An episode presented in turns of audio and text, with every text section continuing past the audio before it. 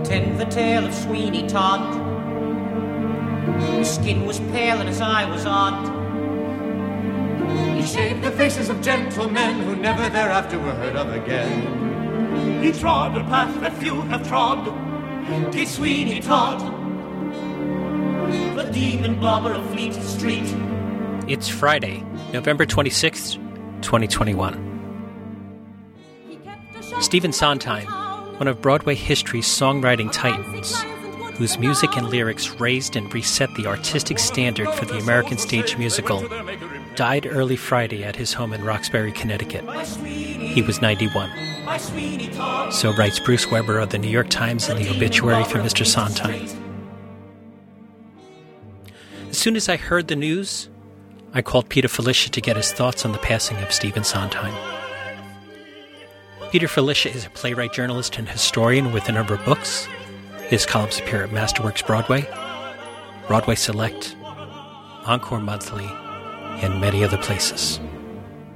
Peter, what are your thoughts on the passing of Mr. Sondheim? Well, of course, when anybody's 91 years old, we can't be surprised, and yet we're always surprised when somebody dies, no matter what happens, because we just have this optimism in our lives that we just feel that people will go on forever. But the reality is, of course, that people don't, and we're lucky to have had him for 91 years. So uh, that's really, you know, um, but. Uh, his impact is um, is certainly something that will always be there. Um, we're going to see his shows now and forever. I just wonder. I'm in Boston. I just wonder what it was like last night to be at Company or Assassins, um, because that must have been such an emotional performance at each uh, theater uh, when this was going on. Um, so yeah, it's funny, you know, when you when you look back on things like this, you always come down to one lyric, um, and the lyric that I'm coming back to more than any else is uh, one that actually came in his very first produced show. Um, it's it's a lyric that passes by very quickly. I, am not sure that people really notice it as much as they should. It took me a while to notice it. When I was a kid, I, I just accepted it as um, part of a song. But when you think about it, when Tony and Maria in Tonight are singing, Make this endless day, endless night, when you really look at that line, and especially from somebody who was 27 years old, it really is remarkable because what they're essentially saying is, we've been waiting all day for tonight, and it seemed like tonight would never come. It seemed like the day would be endless. But what they wanted was an endless night, meaning that, of course, once they got together, they never wanted the night to end. And that really um, seems to be applicable in this situation because um, it seemed like we were going to have an endless day with him, but no, um, it had to end, of course, but in terms of the night, when you think, um, I'll stretch the metaphor here a little, but when you think of it, how many nights there will be now when we do have Sondheim musicals playing, there's going to be a rash of them, of course, because people are going to want to celebrate uh, the greatness that was there. And what will happen as a result of that, I'm convinced, is that a lot of people who haven't responded to his work will now respond to it because they'll have more chances. I remember when Into the Woods opened, and Frank Rich didn't much like it. Uh, he was critic for the New York Times at, at that time. Uh, he said, "Time and second hearings always uh, apply to a Sondheim score." Um, frankly, he did then say, uh, "But this one makes the mildest first impression of all." But it is true that time and second hearings did do it, which of course indicates how complicated and complex some of the work was. But we always had to catch up with it we always did. And what's really interesting to me is what it must have been like on September 22nd, 1965, because that's the day Do I Hear a Waltz closed. Now, I went to several um, events where Sondheim was speaking, and there would be Q and A's afterwards, and somebody would inevitably say, "Mr. Sondheim, what's your favorite show of all you've written?" And he would always answer. I heard this at least six times. I don't have a favorite. I have a least favorite. Do I hear a waltz?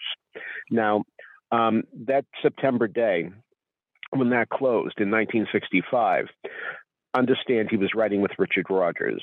Um, now, Richard Rodgers, of course, was the dean of American musical theater at that moment in time. I mean, he was the guy who really um, still was counting. Now, think about it this way: when Oscar Hammerstein died in 1960, the next time Richard Rodgers wrote a show, it was No Strings. It may not be a famous show, but it ran 580 performances, which was a big deal in those days, and he won Best Score. Um, so that's pretty impressive. So the point is, there he was doing his own lyrics and won Best Score. Okay. Now, in the meantime, only a few weeks after No Strings opened, so did a funny thing happen on the way to the forum. And the feeling was that a funny thing happened was a success in spite of Sondheim Song, not because of them, in spite of them, because it does have that terrific book by Larry Gelbart and Burt Shevelove. And um, though they weren't billed in that way, it's just that Larry Gelbart became more famous as time went on, and for good reason. But anyway, um, when the Tony nominations rolled around, um, because technically Funny Thing was in the next season, Sondheim didn't even get a nomination. Now, the next time Sondheim wrote a show was Anyone Can Whistle where he was writing his own music and lyrics. Okay? Nine performances. Think about this. Richard Rodgers writing his own lyrics, 580 performances, best score. Stephen Sondheim writing his own music, nine performances, no Tony nomination. So the point is, when they went into that partnership to do Do I Hear a Waltz, what was going on there was that Rodgers was coming from a place of strength, while Sondheim wasn't. Hmm. And it didn't work out because Rodgers treated Sondheim terribly, and even to the point of which saying, uh, This is shit for a lyric he wrote in front of the entire company. Well, you can't go complaining to the producer because the producer was Richard Rodgers. So this is why it was such a terrible experience from him. Now, think about it. This is 1965. Do I Hear a Waltz opens in March, right around the same time that the Sound of Music movie opens. So as a result, Rodgers is flying high. He's ostensibly written two new songs for the for the movie. It's often been said he didn't write um, "I Have Confidence in Me," but what do I know? Anyway, but he's riding high. This is going to be the biggest grossing picture uh, since Gone with the Wind. Um, inflation wise, uh, it may even eclipse it. But the thing is that Sondheim is now experiencing this setback with Do I Hear a Waltz? While Rodgers is flying high. He doesn't need Do I Hear a Waltz. It's not important to him. Uh, so what? You know, here he was working with this new guy, giving this new guy a chance, this new guy who hadn't had as nearly as much success as he. But anyway, and uh, I can do it without you, Steve. I just wrote these two songs for this movie, and look what's happening to this movie. So that's March, and then September, as I say, the show closes. Now, for the next five years, there is no Sondheim show. None. There is a TV show, Evening Primrose. And what's interesting about that, very interesting about that, is that the opening song is actually called If You Can Find Me, I'm Here. And that's what essentially what was going on with Stephen Sondheim. He was essentially hidden if you could find him, he was raring to go. He wanted to write shows. He wanted to write this show called The Girls Upstairs, a murder mystery um, set in the old days of uh, entertainment. But nothing was really happening, and nobody was really knocking on his door while Rodgers was having this wonderful success. So for five years, he was so written off. I remember so vividly people say, he's done. You'll never hear from him again. And look what happened. Five years after the failure of Do I Hear a Waltz, almost to the day, Company opens. And again, Company wasn't tremendously appreciated, um, certainly not by the New York Times. In fact, when Follies opened a year later, what was really interesting was that Clive Barnes said, I liked it more than Company. And they took a big ad saying company winner best musical winner best lyrics winner best music. Um, it, it, there's an interesting metaphor there too. Only once in the history of the tonys only once have they given separate awards for music and lyrics and it was the company year and sondheim won. Isn't it interesting he won twice the awards that anybody else has ever won in a single year for a score? I find that extraordinarily interesting, and um, and who knew that it was just the beginning that company that, uh, but he Now suddenly a lot of people were saying, wow, this is really something, even if Clive Barnes didn't. Now, it wasn't that enormous a success. Um, I've often wondered what would have happened if indeed the musical Applause had opened the same season as Company. Applause opened uh, at the end of March. The cutoff date was April 1st, and Company opened um, uh, three weeks later. What would have happened if Company had gone up against Applause? And here's my feeling I believe that if the Tonys had taken place in June, as they now tend to be, Applause would have won, which it did win, uh, by the way. Um, I believe Applause would have beaten Company then, at that moment in time, because the album would have just come out and a lot of people wouldn't have heard it. But if the Tonys had worked on a year basis, the way the Oscars do, the year 1970 as opposed to the 1969 70 season, 70 71 season, what would have happened? I believe his company would have won Best Musical over Applause because people would have heard that score over and over because a lot of us played that record over and over and over. And again, time and second hearings uh, really count with Sondheim scores. So I think that would have happened. But little did we know that indeed that was going to be the case, that he was going to come up with five terrific musicals in uh, the the uh, 70s. What was really interesting was the first night of Little Night Music in Boston. I was there, um, January 20th, 1973, a day I've not forgotten. And the point is that every human being I knew, every human being I knew who cared about musical theater was there that night. I'm not just talking about Boston. I'm talking about people flying in from New York. Anybody I'd ever met. I mean, it was amazing to me how after Company and Follies, who could wait for a second performance? And again, time and second hearings. The person I went with, um, who was an usher at the Colonial, who used to uh, get me in, um, during the second act, said, There hasn't been one good song this entire night and I literally heard the vamp da da da da, and I said, I have a good feeling about this one. I swear that's true. I swear that's true, and I'll take a polygraph test and I'll pass because that really happened. And um, years later, when I ran into Bill again, um, you know, gee, that little night music, what a score, huh? You know, it, it he was just too far above us. Um, that's what it really came down to, and um, but he elevated us, which was really quite wonderful. So, um, and it's so funny when you think of it the little night music is based on a lot of um, tempi in three quarter time. There are variations of there six eight and what have you, but nevertheless, three quarter was. And so what we're talking about is waltzes.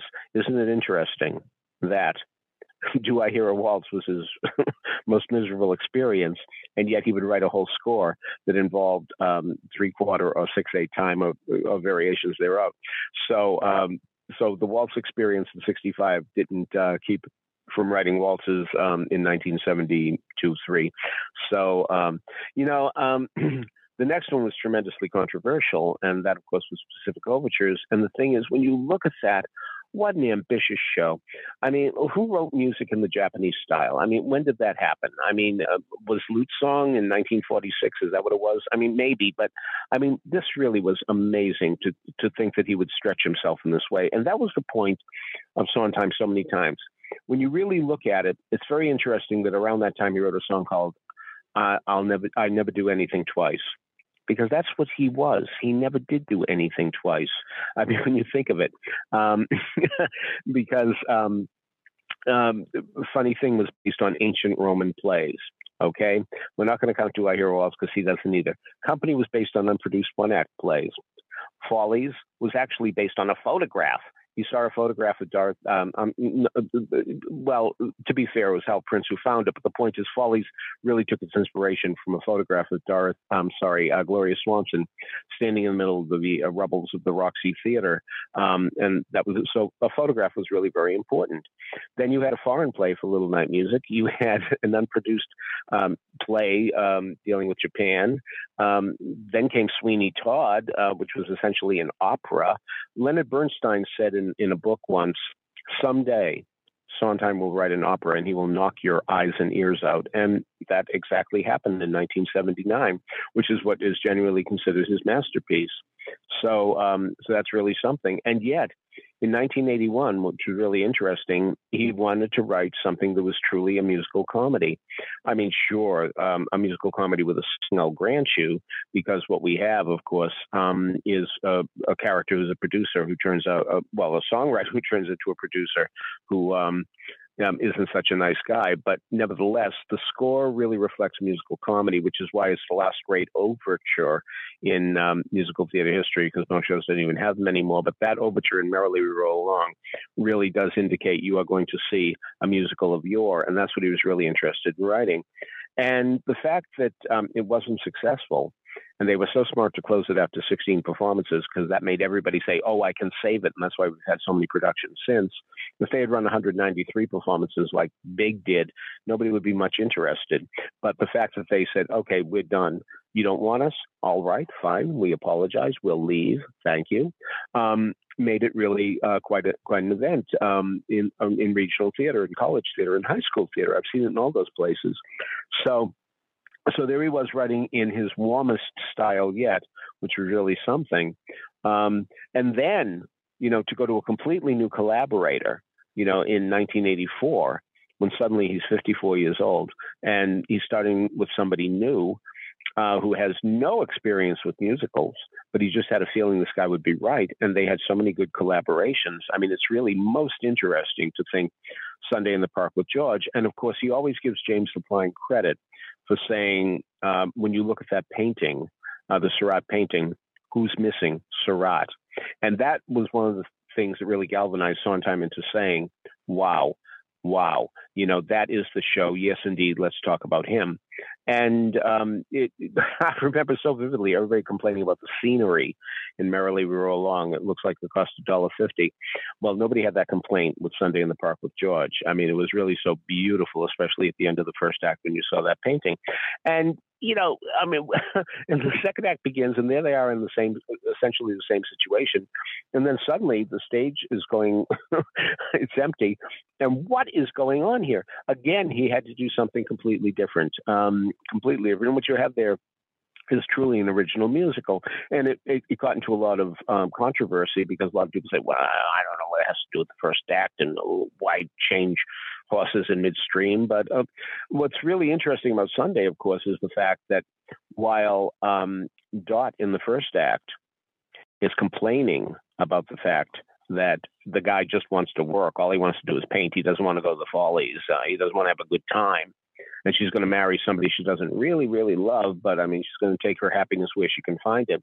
In the second act, the the granddaughter uh, is um, uh, the daughter, sorry, is um, bragging about um, Seurat. You know, and she wouldn't have bragged about him if he said, "Okay, let's go to the Follies. I don't need to do the painting." And that's the point of Time too. He had to do it he had to do it. He did talk about giving up after Merrily. I'm going to write murder mystery. So, well, what happened?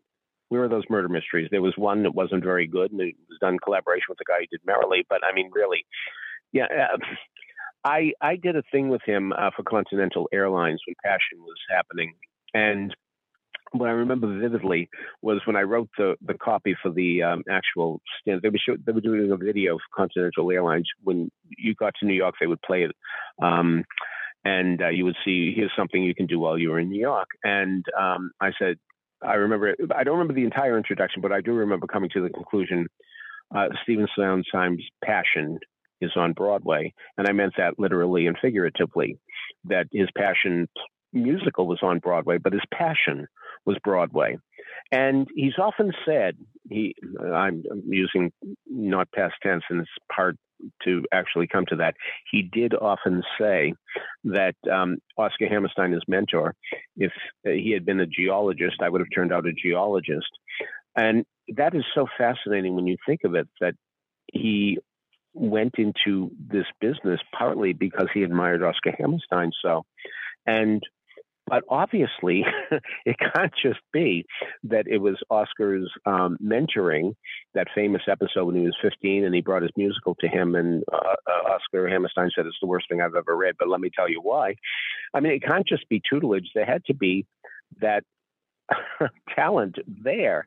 Um, and I just read a quote um, a little earlier, sometimes saying, I was lucky. And he was. And he was. I mean, if his mother didn't know uh, the Hammersteins, uh, if they didn't live nearby, if he hadn't forged a friendship with the boys, the sons, what would have happened? What would have happened? And of course, Hammerstein liked Sondheim more than he liked his own kids, which often happens. Um, the people, you know, have issues with their own kids, which they live with day um, after day after day, to quote a lyric. Um, and uh, um, Hammerstein actually made the statement both of my sons would make one good man. And um, uh, but he found that one good man in Sondheim became his surrogate son, and we're very lucky, of course, that that happened. Just as Sondheim said, he was lucky that that happened. But and it's so interesting that quotation about Into the Woods. You know, um, the mildest first impression of all. And even though it didn't outrun Funny Thing, which is still the longest show that he had um, of all his musicals, um, 965 performances, I think Into the Woods was 787, something like that. Um, yeah, Into the Woods is the one that really lasts. There's a, a, a, wonderful festival for young people in Atlanta every year, the Junior Theater Festival. And a guy gets up there and he makes kids say I, uh, and you're supposed to say I, you know, will always, will always, that type of thing, and they all do some sort of pledge, pledging themselves to musical theater, and it ends with "So help me, Sondheim." And everybody says, "So help me, Sondheim." And what's uh, uh, to be fair, I truly believe that that would mean nothing to those kids if it weren't for Into the Woods, because I don't think there are many children's productions of some Sondheim show. I have seen Follies in a High School at Westfield High School in New Jersey, where they have a phenomenal drama director who just makes his kids really jump over hurdle over hurdle after hurdle in the best sense of the word. They're terrific productions, but by and large, um, you're not going to see many children doing Sondheim shows. So Into the Woods is the one that's going to keep his name alive I think more than any other because kids will continue to do it, especially the Into the Woods Junior version, which only uses the first act. So things get pretty dour in the second act, and yeah, I mean, people die that you don't expect you're going to see dying. I mean, there's death, um, and um, but in the first act, um, it's by and large, you know, the fairy tales that uh, we grew up with, and um, and there they were. So um, and to think that he actually made a musical out of a title, because the famous story goes that um, he saw a script on a desk saying Assassins. He just saw the title, the title, and he said, Whoa, what an idea for a musical. Now, of course, a lot of people have said, What are you talking? How can you? My, the, the, the assassins, you out of your mind? And it was pretty horrifying when it was first produced because we weren't used to it. But when you think of it, the famous expression that Frank Loesser gave that people sing when their emotions are just too high that they can't speak anymore. Well, doesn't that apply to assassins? These are people who are very passionate, needless to say, and are willing to go to their death uh, to prove that they're um, as passionate as they are just to get the job done. I mean, that's why that fascinating line in the early um, scene uh, with John Wilkes Booth and his accomplice, uh, when the accomplice says, um, we were crazy to think we could get away with it. And John Wilkes Booth said, we did get away with it. What he means is, of course, that the job got done. What they really wanted to accomplish got done. That was the important part to him. What happens afterwards, that's another story. But but to think that this actually came from a title, that all of a sudden he wanted to do this, and of course he went back to his Pacific Overtures um, collaborator John Weidman, a terrific book writer, and that final scene is amazing beyond belief. Um, so that was something. And then, you know, here he is doing an Italian film, um, Passion, which uh, really was a very maverick idea, too. I mean, the fact that you would have um, an unattractive woman, um, certainly those moles on her face didn't help her at all.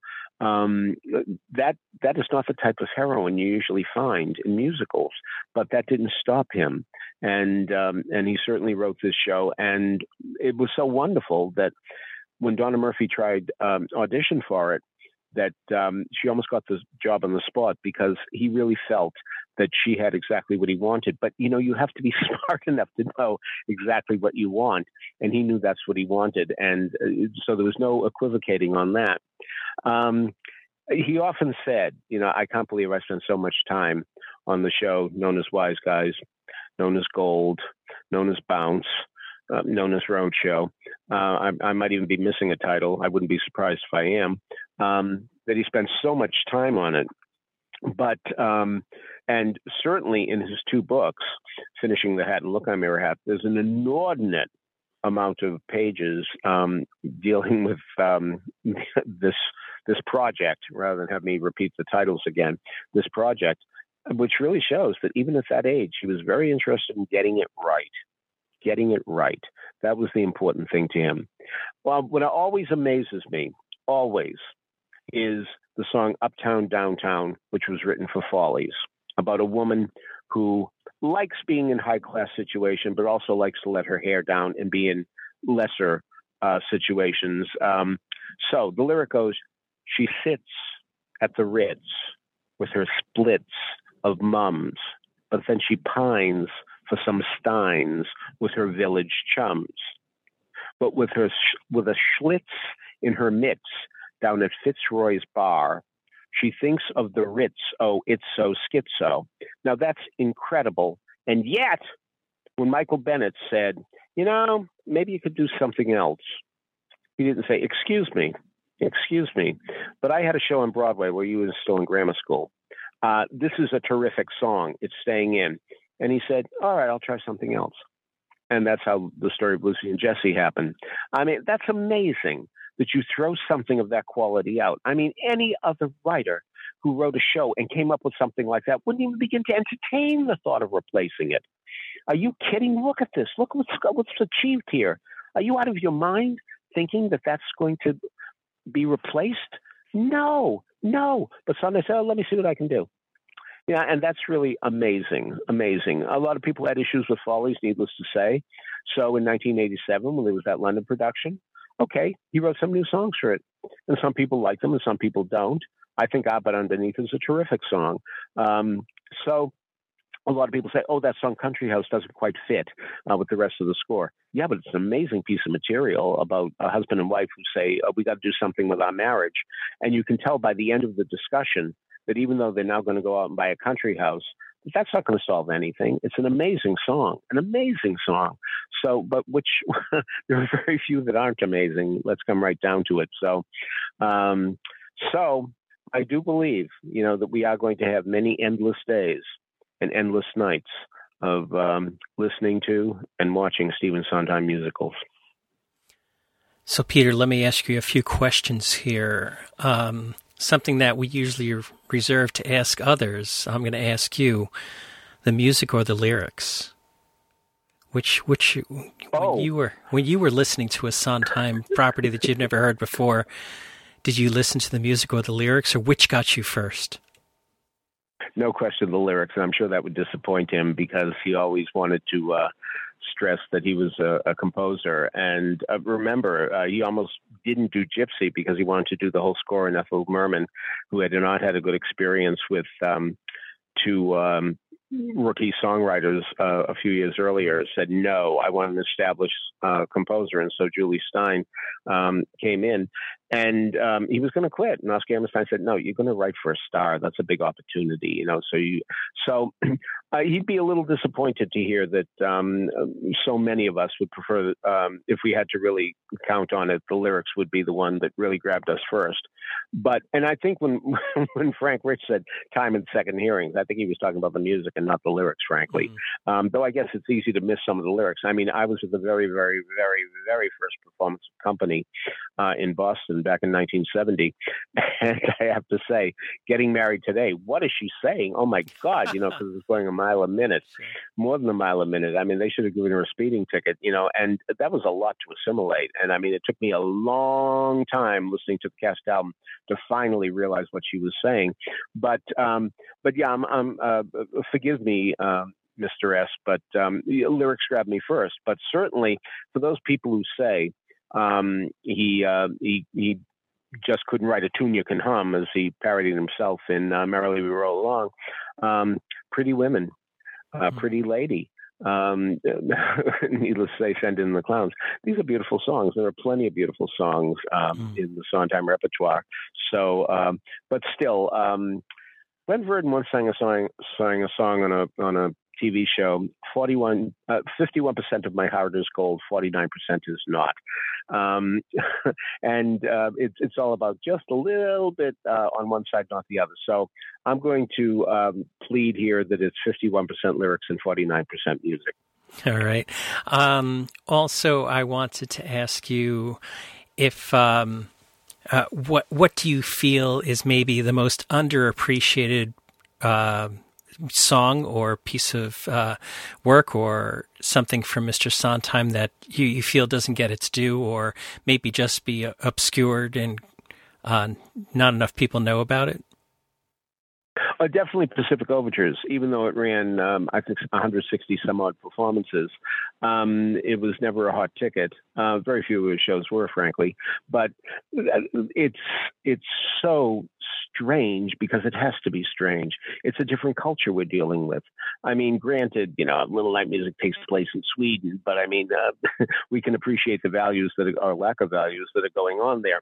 But Pacific Overtures is a completely different world, and especially uh, it's very off-putting for a lot of people to even see the fact that the Japanese were so um, un- um, unwilling to uh, to welcome Americans. And I remember people at the time saying, "Well, it's a, it's an insult to Americans, you know, that they really feel that we would corrupt their land. They actually had to put down carpets so that uh, we wouldn't actually corrupt the land." I mean, people say, but you know, uh, to to look at a different culture.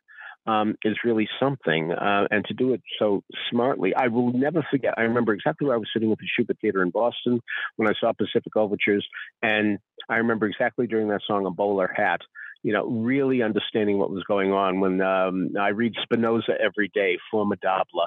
Well, there's a Japanese man who, uh, his forebears of many uh, generations earlier, would certainly not be interested in reading Spinoza and would not use a French word to describe it. So um, I remember really. Uh, there was a general manager named Charlie Willard who always used to talk about the moment of alignment when you really understand what a show is doing, that it aligns itself. And that was it for me. But uh, a lot of people just didn't get Pacific Overtures because it was just too strange. And the term sui generis, meaning one of a kind, so many Sondheim shows could apply there, but none more than Pacific Overtures, and um, and it's very rarely done. And um, part of the reason too is um, when it was done, uh, of course, it was done with all Asian people. Now, I don't know if there would have been um, such a brouhaha if it had been done a la Flower Drum Song, um, which granted was 18 years earlier when they used virtually all uh, Caucasian people in the role, but they really wanted Asian people. And um, that might have been out of political correctness, but um, you know, uh, that they were fearful of getting a backlash. But nevertheless, they did it. And, you know, finding Asian actors at that time who could do difficult material uh, couldn't have been easy, but they stuck to their guns and they certainly um, did that. They got the people they needed, and it was a terrific cast. Um, I'm very fortunate to have seen it in each of the three cities it played because it tried out in Boston and then it went to Washington. And I was married to a woman in Baltimore at the time, and uh, we went down there for Christmas, and so I went to see it again. And then I saw it the week it closed in New York, where uh, the performance was like a religious ceremony. The people were just going crazy. Um, at that opening number, um, I, really, uh, it, it, must have been a minute and a half of applause and cheers um, because people get very sentimental when they know a show is closing, and um, and that's what was going on here. So a remarkable, remarkable piece of work, and the toughest assignment I think he ever had, um, and uh, pretty amazing. Uh, and and lastly, before we wrap up for uh, today, um, uh, so uh, Mr. Sondheim's passing has uh, has brought him yet again into uh, the spotlight, where a lot of people who yes. may not be Broadway fans are saying, "Oh, oh, I, I, I know this song or I know this play," and not not so much been students of Sondheim the way that uh, many of our listeners would be. But uh, what is a a good book for the person who's just starting out in the Sondheim world to read up on Sondheim? Um, uh, the new edition, newer edition of the uh, first book that was really written about him, uh, Sondheim and Company, uh, Craig Zadan um, did a phenomenal job in, um, but that's an excellent primer. But so, of course, and I always recommend this writer, period, Ethan Mordden. Ethan Mordden wrote a book about Sondheim about mm, three, four years ago. I um, I don't remember the actual title. Um, certainly, the word Sondheim is in it, but that's a real primer. A lot of people were very disappointed in that book because it didn't go into uh, tremendous detail. But uh, but as I was reading, I said, "Oh, I understand what, what he's doing. He's really doing a book for people who don't know anything about this guy, and that's fine." So uh, those two, I think, are really the most valuable ones. I mean, needless to say, there are so many books about him, and um, some of them are, are very complicated. Um, you books with musical staffs in them printed certainly discourage a lot of people thinking, oh, wow, uh, obviously I have to know how to read music. And since I don't, um, you know, this book is uh, just uh, too tough for little me. So, um, so uh, How Sondheim Found His Sound is an excellent book, but uh, nevertheless, it's uh, a few steps above the others. So I would highly recommend the Craig Zadan and the Ethan Mordden books. So I see uh, on Amazon here uh, on Sondheim an opinionated guide. Is that the one, or is there? A so the, by Ethan, right? Yeah. No, that, if it's if that if it's Ethan, that's the one I'm thinking of. Yeah. Mm-hmm. So uh, yes, I recommend that highly for. But you know, I, I think our list is uh, maybe beyond uh, that sure. Uh, that phase. You know, I mean, so uh, uh, but uh, they're all good in one way or another, and they all come up with stories and facts that you don't uh, see in other places. So um, it's really so sad that there has to be such a flurry of interest only when somebody dies. Um, yeah, you might say, well, there is a flurry of interest if he has one show off Broadway now and one on. I mean, really, you know, I mean, and both of those shows were shows that were supposed to happen before COVID. And we all know that there are some shows that were announced to be done uh, before COVID were canceled totally. Yeah, and isn't it interesting that both company and assassins were not, that they exist. But Who's Afraid of Virginia Woolf doesn't exist. Hangmen doesn't exist. Mean Girls doesn't exist anymore. You know, um, Frozen doesn't happen anymore here. So uh, isn't it interesting the resiliency? And that's what's so important there too. You know, the resiliency during those five years, what was it like? But obviously, he still believed he had it in him. I mean, when you think of it, 1965, he's 35 years old. Granted, in baseball, that's an old man. But, you know, that's the first year you can be president of the United States. That's the, uh, the minimum um, that you, uh, you have to be 35. And uh, so just as presidents uh, find their lives beginning at 35, uh, so did Stephen Sondheim, really, because uh, to use a Frank Sinatra song, he did it his way. I mean, there's no question about that. And I remember somebody who knew him in the 60s. I didn't know him, but I knew a friend uh, who knew him who said, someday they'll understand. And I, I, I do think of that every time I see Assassins when John Wilkes Booth says, they will understand it later.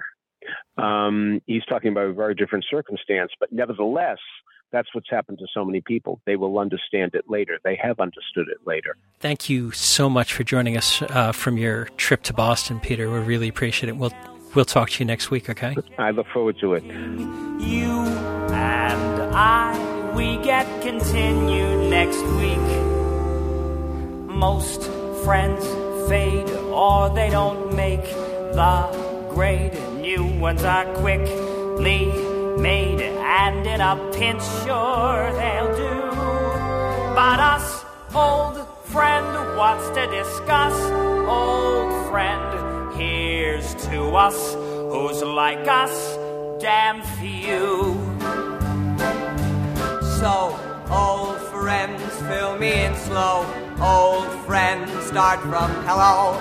Old friend, I want the when, where, and how. Old do tend to become old habit. Never knew how much I missed you till now. Most friends fade or they don't make the grade. New ones are quickly made. Some of them were something too. But us, old friends, what's to discuss?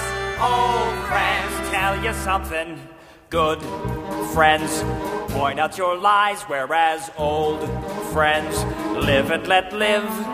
Good friends like and advise, whereas old friends love and forgive. And old friends let you go your own way. Help find your own way.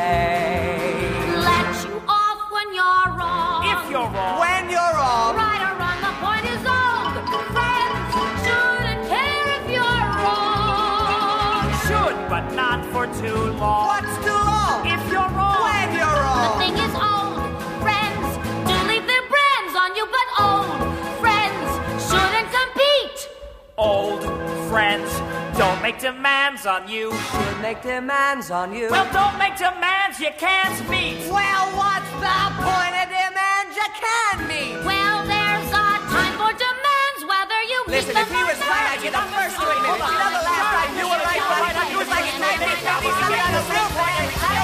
Hey! Old friends, how do we stay? Old friends, who is to stay? Old friends, how an old friendship Survive. One day, chums having a laugh. A minute. One day comes and they're a part of your lives.